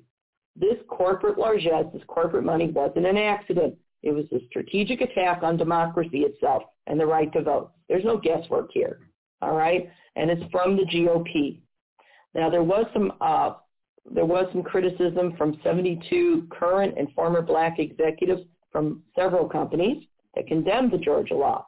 These black executives include Kenneth Chenault, who was a former CEO of American Express, Kenneth Frazier, the chief executive of Merck, Roger Ferguson Jr., the chief executive of TIA, TIAA, Raymond McGuire, a former executive at Citigroup, Ursula Burns, a former chief executive at Xerox, Richard Parsons, a former chairman of Citigroup.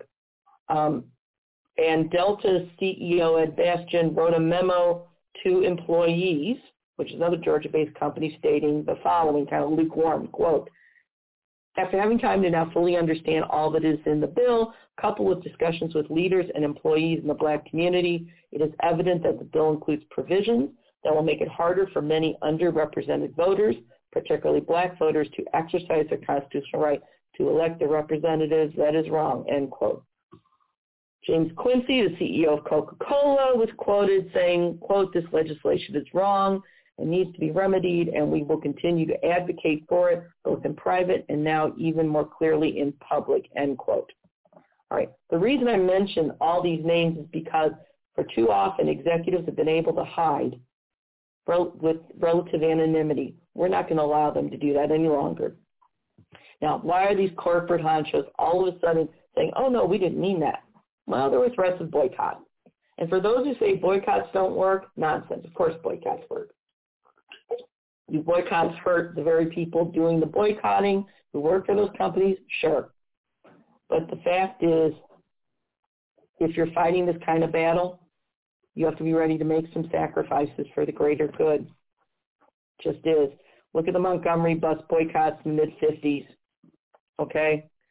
Um, people also forget that the large, the last speech Dr. King ever gave, the mountaintop speech, called for boycotts of companies that had horrible civil rights records.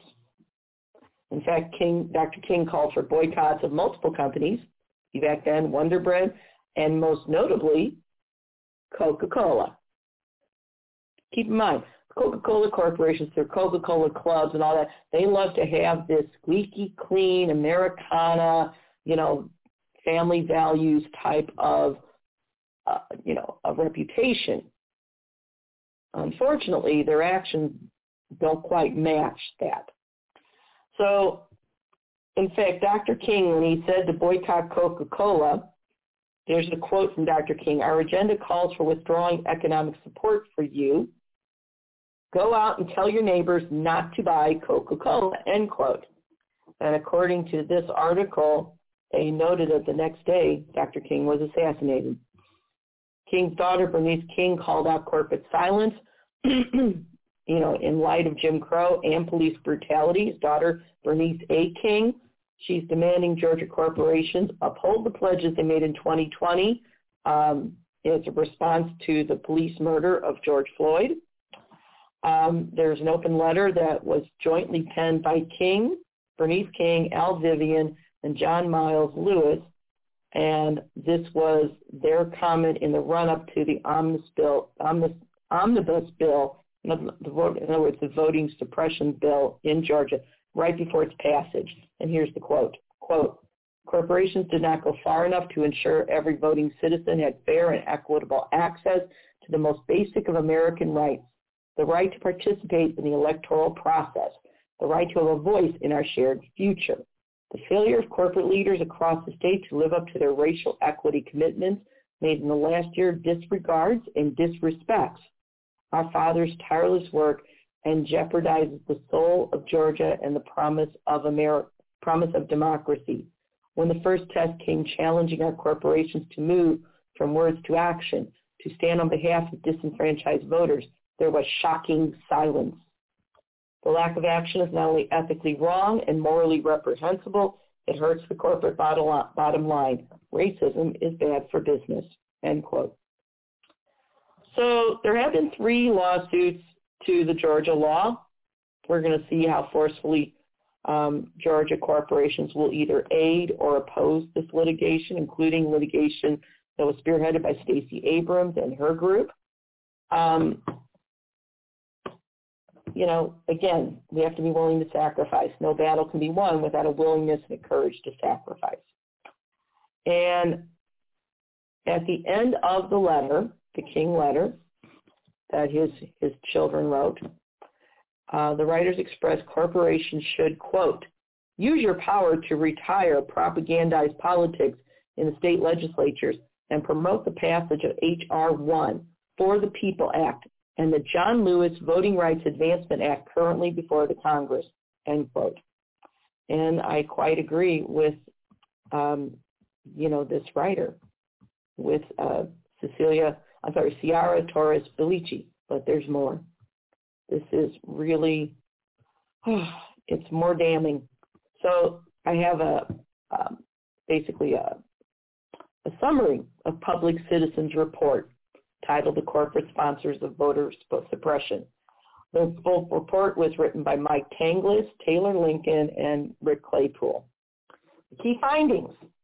Okay, I'm just going to read straight from it. Quote, corporations have contributed 50 million since 2015 to state to state legislators supporting voter suppression bills, including 22 million during the 2020 election cycle.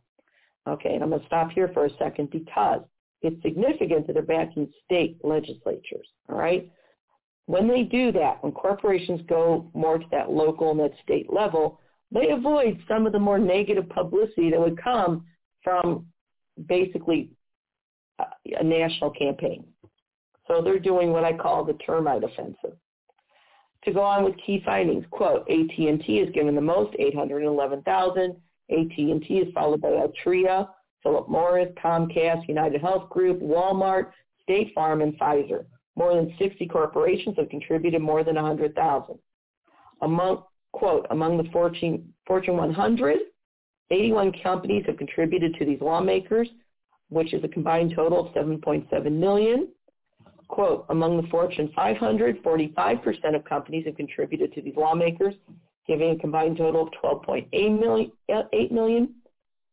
Quote, three quarters of the companies that alter their campaign finance policies in response to the January 6th insurrection have given to the voters, I'm sorry, have given to the supporters of voter suppression bills. So they denounce with one hand and give money with the other. This is basically the political equivalent of when your neighbor hates you, they smile to your face and stab you in the back. Next key point, quote, industry trade groups contributed 36 million to state legislators supporting voter suppression bills, including 16 million during the 2020 election cycle.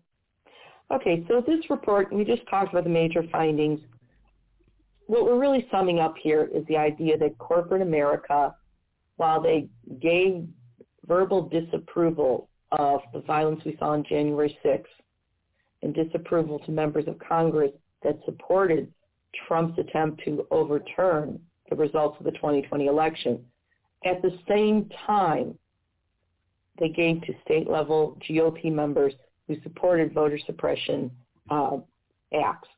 And it was also stated, um, according to CNN, a minimum of 123 corporations as well as corporate trade associations temporarily changed their give, political giving after January 6th. Um, they suspended giving to about 147 members of Congress, the very members that voted to block the certification of the POTUS election. Um, but that's just a temporary suspension, all right? We need to really watch what these people are doing. Um, and also, corporations, even though they wanted to distance themselves from Trump's uh, kind of awkward banter, they still had no problems with overturning elections. All right. So, you know, if, if look at it this way, if corporate America were so against voter suppression bills, why then do they continue to throw money at politicians who backed those same voter suppression and Jim Crow type bills? It is a perfectly legitimate question. And you have to remember, Jim Crow is just a key term for legalized discrimination as it applies to so many things. And today, the voting restrictions of what we're calling voter suppression nowadays, to borrow from this report, are, quote, cloaked in rhetoric of deterring voter fraud, end quote. And that, that's their excuse. But that's what they're really trying to do is erect as many obstacles to lawful voting for communities of color and progressives and anyone else they don't happen to agree with. That's really all it is. And these corporate entities are taking advantage. They're using the bigotry, the innate bigotry. They're using white supremacy to basically help support their corporate bottom line. Um, so, you know, in Georgia, we know that, for instance, it is now a crime for volunteers to give food or water to voters that stand for hours. You know, keep in mind, you might be standing in a January election for hours on end, seriously? Uh, and this all, often happens in communities of color. But there was more in the Georgia law that I'm afraid is going to be carried into voter suppression laws all over the country. And one of those proposals in the Georgia law goes way beyond just suppressing the vote. One of those provisions gives the state legislature in Georgia permission to throw out the vote altogether.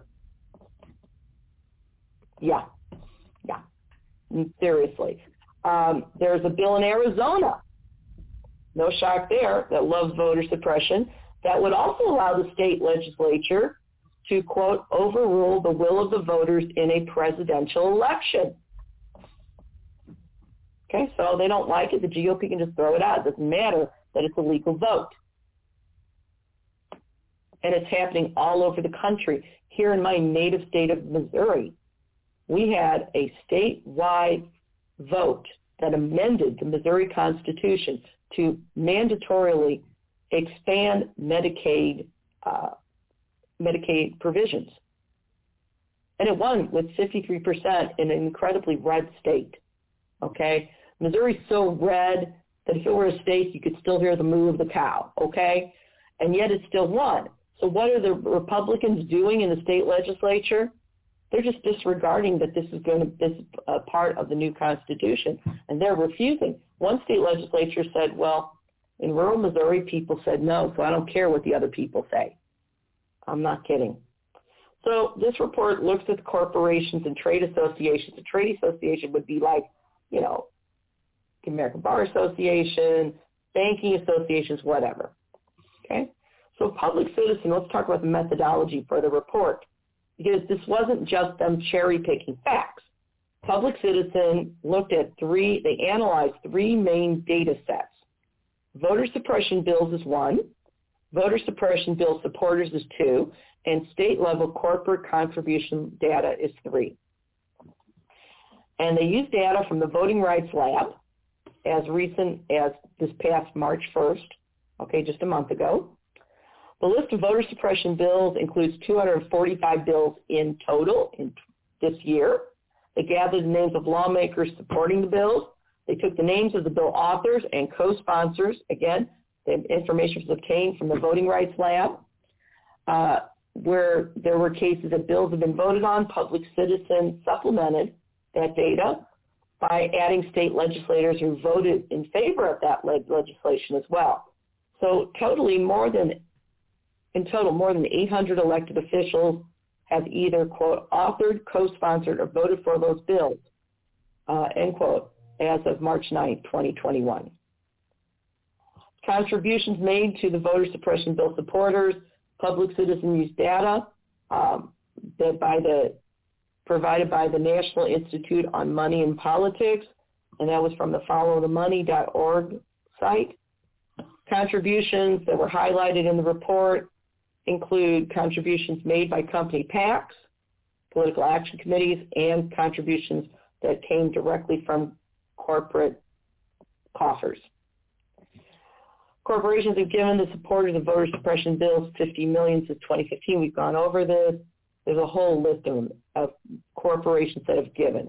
AT&T, Altria, Philip Morris, Comcast, NBC Universal, United Health Group, Walmart, State Farm, Pfizer, BNSF Railway Company, Farmers Insurance, Koch Industries, Dominion Energy, my hometown company, Anheuser-Busch Company, which is actually now owned by InBev, Verizon, Union Pacific, Enterprise Holdings, again based in St. Louis, RAI Services, Reynolds American, American Electric Power, McGuire Woods Consulting, Exelon Corporation, Marathon Petroleum, Centene here in St. Louis again, HCA Management Services, Charter Communications, DBH Management Consultants, and General Motors. Okay, we go on. So it goes on, Caterpillar, Pfizer, Merck, it goes on and on, Coca-Cola, USAA. And what we find, not only there were not only were there six companies on the, from the Fortune 500 list that gave money, but also the top Fortune 100. Okay. Um, the study noted that yes, 123 companies did pause. In other words, they stopped their federal contributions to the GOP immediately after the January 6th insurrection, but three quarters of the 123 companies have contributed to the voter suppression bill supporters. Okay, so, you know, what's the point? All right, they're talking out of both sides of their mouth. Voter suppression bills have been introduced in at least 16 state legislatures. Um, voter suppression bills, they're being written and proposed all over the United States, but there are some states that are pushing them more than others. Public Citizen analyzed 245 voter suppression bills in 39 states, and that information was gathered by the Voting Rights Lab. Nine state legislators had 10 or more voter suppression bills as of March 1. Four states have more than 15 voter suppression bills that are they're considering. Excuse me. and those four states are, unsurprisingly, Georgia, Arizona, New Jersey, and Texas. Okay? Um, states in which five or more voter suppression bills have been introduced, and that includes contributions between 2015 to 2020. Here's a list of states. Georgia, Arizona, New Jersey, Texas, Illinois, New York, Minnesota, Tennessee, Missouri, Maryland, Virginia, North Dakota, South Carolina, Mississippi, Pennsylvania, and Oklahoma. Okay? So this is widespread. Now, they give you an example. Arkansas only has one bill, one voter suppression bill. Okay, so that doesn't sound as bad, right? But that bill in Arkansas, according to legiscan.com, has been already been voted on by the state house and the state senate in Arkansas, and practically 100 lawmakers were on the record as supporting it. Corporate America supported the Arkansas voter suppression bill. Um, they've given 2.5 million in campaign contributions over the last three election cycles, so on and so forth. Um, you know, once again, we're going to look at this Iowa. Okay, Iowa's state legislation, state legislatures um, that supported voter suppression bills. They've gathered some $2.9 million from corporate in America. Um, and once again, states where corporate America has contributed 1.5 million or more to state level politicians that support voter suppression bills. Georgia, Virginia, Texas, Iowa, Pennsylvania, New Jersey, Arkansas, New York, Florida, Illinois, Nevada, and Arizona. Some states, the top contributors are also local companies. In Texas and New Jersey, and this is really ironic given what Texas has been through with their deregulation and the massive power blackouts, utility companies are among the biggest contributors. So the deregulated fossil fuel industry in Texas actually needs voter suppression. Oncor in Texas contributed over, uh, no, contributed almost $87,000 to supporters of voter suppression bills in Texas. It's the fourth biggest contributor. Okay. And but these local companies are outliers. The top contributors are national and international corporations like AT&T and the others that I've mentioned. Um, so then you also have trade groups, okay? They come from PACs. Um, trade groups have given some 36 million to sponsors of voter suppression legislation. Total 26 trade groups contributed 200 grand or more for that. And here are some of the trade groups. Texans for Lawsuit Reform, Associated General Contractors of Iowa, Iowa Association of Realtors, Iowa Bankers Association, Iowa Farm Bureau, Arkansas Healthcare Association, Master Builders of Iowa. What's going on in Iowa, for Christ's sake? Virginia Beer Wholesalers Association, Iowa Healthcare Association, Iowa Center for Assisted Living, Georgia Trial Lawyers Association. This shows tri- trial lawyers don't, can't say they don't have a good sense of humor. Georgia Association of Realtors, Georgia Medical Association, Texas Association of Realtors, Wow. Wine and Spirits Wholesalers of Georgia, and it goes on and on and on. Big Pharma, Pharma Research and Manufacturer Association of America, Georgia Bankers Association, Virginia Bankers Association, even the Virginia Dental Association. Good God. So in Arizona, Georgia, Iowa, and Texas, they've produced some of the worst of the worst when it comes to voter suppression bills. Okay, we're going to synopsize them right now. Arizona. Keep in mind, Joe Biden won Arizona. Two dozen bills. Now, there's 24 bills have been introduced by Republican legislators in the Arizona legisl- legis- uh, legislature. Okay. Furthermore, Arizona's Attorney General defended the state's already existing voter restricting laws, and he really he did that before the U.S. Supreme Court. Okay, and that was according as reported by ArizonaCentral.com. Um, that was in early March, and that was a challenge brought, ironically, by the Arizona Secretary of State, who basically said the laws violate the Voting Rights Act, which they did. Um, so what kind of laws are they trying to pass in Arizona? Well, one of them prohibits anybody but a family member, household member, or caregiver from turning in another person's ballot. Okay, maybe they just don't drive, whatever. This is, again, making it harder for lower income voters to vote. Lower court struck down the law um, and basically said in part that this particular provision would have, quote, a disproportionate negative effect on black, Hispanic, and indigenous voters. Okay.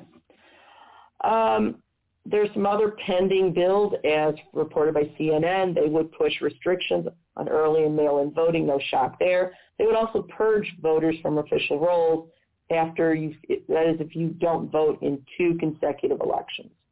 Okay. And we had Greg Palast on the show, you know, earlier in the year talking about that because that what that is is voter caging. You also have a proposal that would that really alarmed voting rights advocates. This is really bad in Arizona. Again, it would allow the Arizona state legislature to, quote, overturn presidential election results even after they're certified. And that was as reported by Tucson.com. The Arizona State Director of All Voting is local, uh, basically told the LA Times, quote, they all add up to changing our election system in substantial ways to basically respond to the big lie, end quote. And that big lie is Trump's claims that the only reason he lost was there was all this voter fraud, which there wasn't. Okay? Republican Arizona Representative John Kavanagh is one of the co-sponsors of multiple bills in Arizona, and he was really clear that he wanted to reduce the number of people that would vote as reported by CNN. To quote Representative Kavanagh, quote, Republicans are more concerned about fraud, so we don't mind putting security measures in that won't let everybody vote. But everybody shouldn't be voting. Not everybody wants to vote, and if somebody is uninterested in voting, that probably means that they're totally uninformed on the issues. Quantity is important, but we have to look at the quality of votes as well. End quote. What a pile of garbage. Let's move on. Georgia, key battleground state during the POTUS campaign. And afterwards, do you remember Trump pressured um, Georgia officials, including the Secretary of State, to investigate this election fraud? There was no election fraud. Um, but Brian Kemp, who was, who was elected the ele- he's a Republican governor there, as well as the GOP-controlled legislature, they kind of pivoted around where they were talking about security measures quote, designed to restore confidence in the state's elections, end quote. Again, as reported by CNN. So what about that? Well, the Brennan Center for Justice, along with some others, uh, the Brennan Center for Justice, as well as the Voting Rights Lab, they identified and flagged Georgia legislation as voter suppression. Um, bills that would put new limits on absentee and early voting passed the Georgia House. There was a bill to eliminate no excuse absentee voting passed the Georgia Senate, which we actually have here in Missouri. Again, this is all to make it more difficult for certain groups of voters to actually use their right to vote. Stacey Abrams, who's founded the voting rights organization Fair Fight, was quoted as saying, quote, instead of winning new voters, you rig the system against their participation and you steal the right to vote, end quote. So there was also a report by Popular Information, and they found that GOP members that back these voter suppression efforts have, yes, been supported by millions in corporate political spending. Again, Coca-Cola is in that group. Um, several Georgia-based corporations um, were involved in, in, backing voter suppression. Uh, again, Coca-Cola, Aflac, Delta Air, Home Depot, UPS, the Georgia Chamber of Commerce. All these corporations, here's the ironic part, they, they, they basically express opposition to voter suppression bills, okay? While they continued to support GOP politicians that authored and supported the very voter suppression bills that these corporate entities were saying, oh no, we don't like this, this is wrong. So looks like, you know, in my opinion, corporations like Coca-Cola prefer their Jim Crow with a false side of, with a side order of false civility. Iowa, one of the quickest states to push new legislation to enact voters, to, to basically suppress votes. Seriously. GOP-controlled legislature. They fast-track bills, according to KWWL.com. They place new limits on mail and early voting, reduce number of locations. It goes on and on and on. Republican Representative Bobby Kaufmann, who is one of the bill's authors, said, quote, he, he responded to critics. He said, quote, what you call barriers, I call security. When you say that a sure count would disenfranchise 6,500 Iowans, I say I trust them make a plan, end quote. Again, more nonsense. Texas, again, uses a bogus election security excuse. Their governor, Greg Abbott, declared election security was a top priority for the GOP-controlled legislature. Keep in mind, Abbott, Governor Abbott of Texas said, conceded, he admitted that there was no evidence of election fraud, period. And keep in mind, there's the really the top kicker. You got to remember the Texas Attorney General Ken Paxton, who led the voter suppression, the I'm sorry, the voter fraud allegations in court with a bunch of other G- Republican uh, attorney generals from around the country, falsely alleged voter fraud. Keep in mind, Ken Paxton still faces felony charges himself.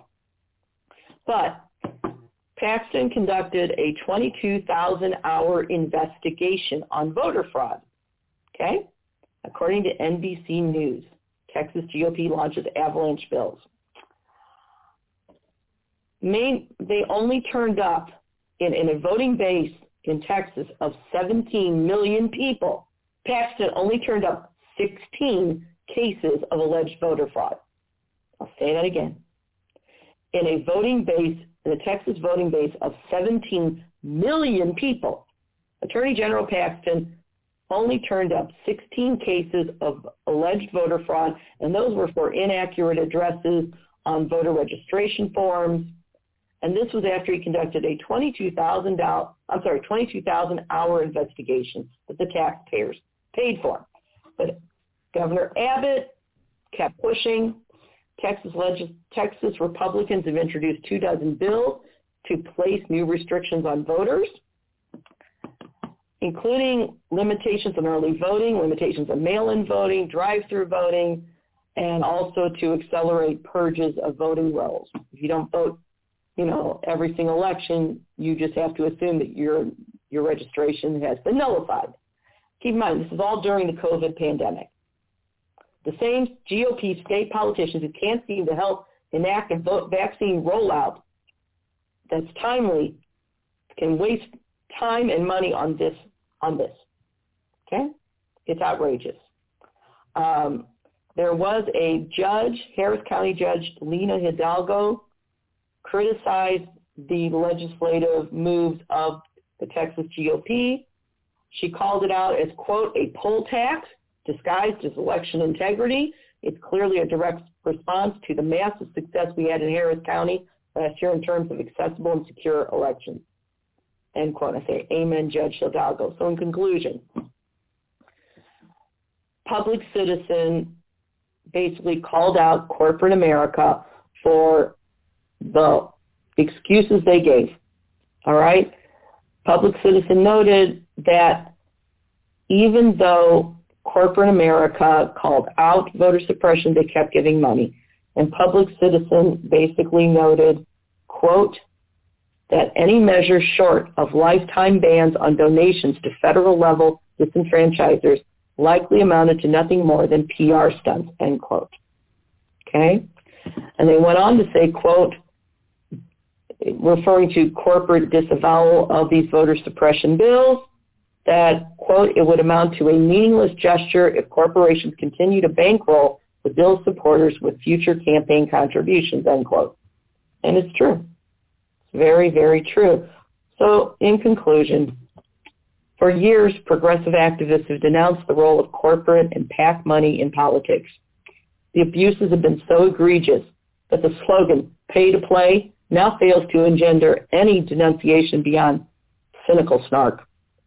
So the pay-to-play chieftains realize that progressive ideas and progressive plans are gaining foothold and traction in the mainstream public consciousness, with the exception of the hard far-right GOP, in other words, the GOP of Trump. Subsequently, one of the few remaining tools in the corporate province, in the corporate toolbox, toolbox is legalized discrimination via a new gaggle of voter suppression laws, aka the new Jim Crow 2.0. There's nothing particularly new or profound about this corporate bankrolling of voter suppression and other anti-democracy strategies. At this point, it's painfully clear we must close all the loopholes regarding corporate bribery, aka donations, and make such corporate influence a criminal offense with mandatory jail time. We have to also declare voting rights to be sacred and to deny any legislature the power to limit voting rights either by direct action or by stealth. Or, as public citizens Rick Claypool said, quote, from coast to coast, politicians, from coast to coast, politicians that corporate America helped elect are pushing racist voter suppression laws. No matter how many PR statements big business puts out, its complicity with the anti-democratic forces that want to make voting harder is clear. Corporations should keep their money out of our democracy, and Congress must put the people back in charge by, by swiftly passing the For the People Act, end quote. And I just end with saying Claypool is totally right. And that's my report. Thank you very much, Jeanine. That was great. Thanks. It's I, all right, you guys. Thanks for listening. We will catch you guys again next week.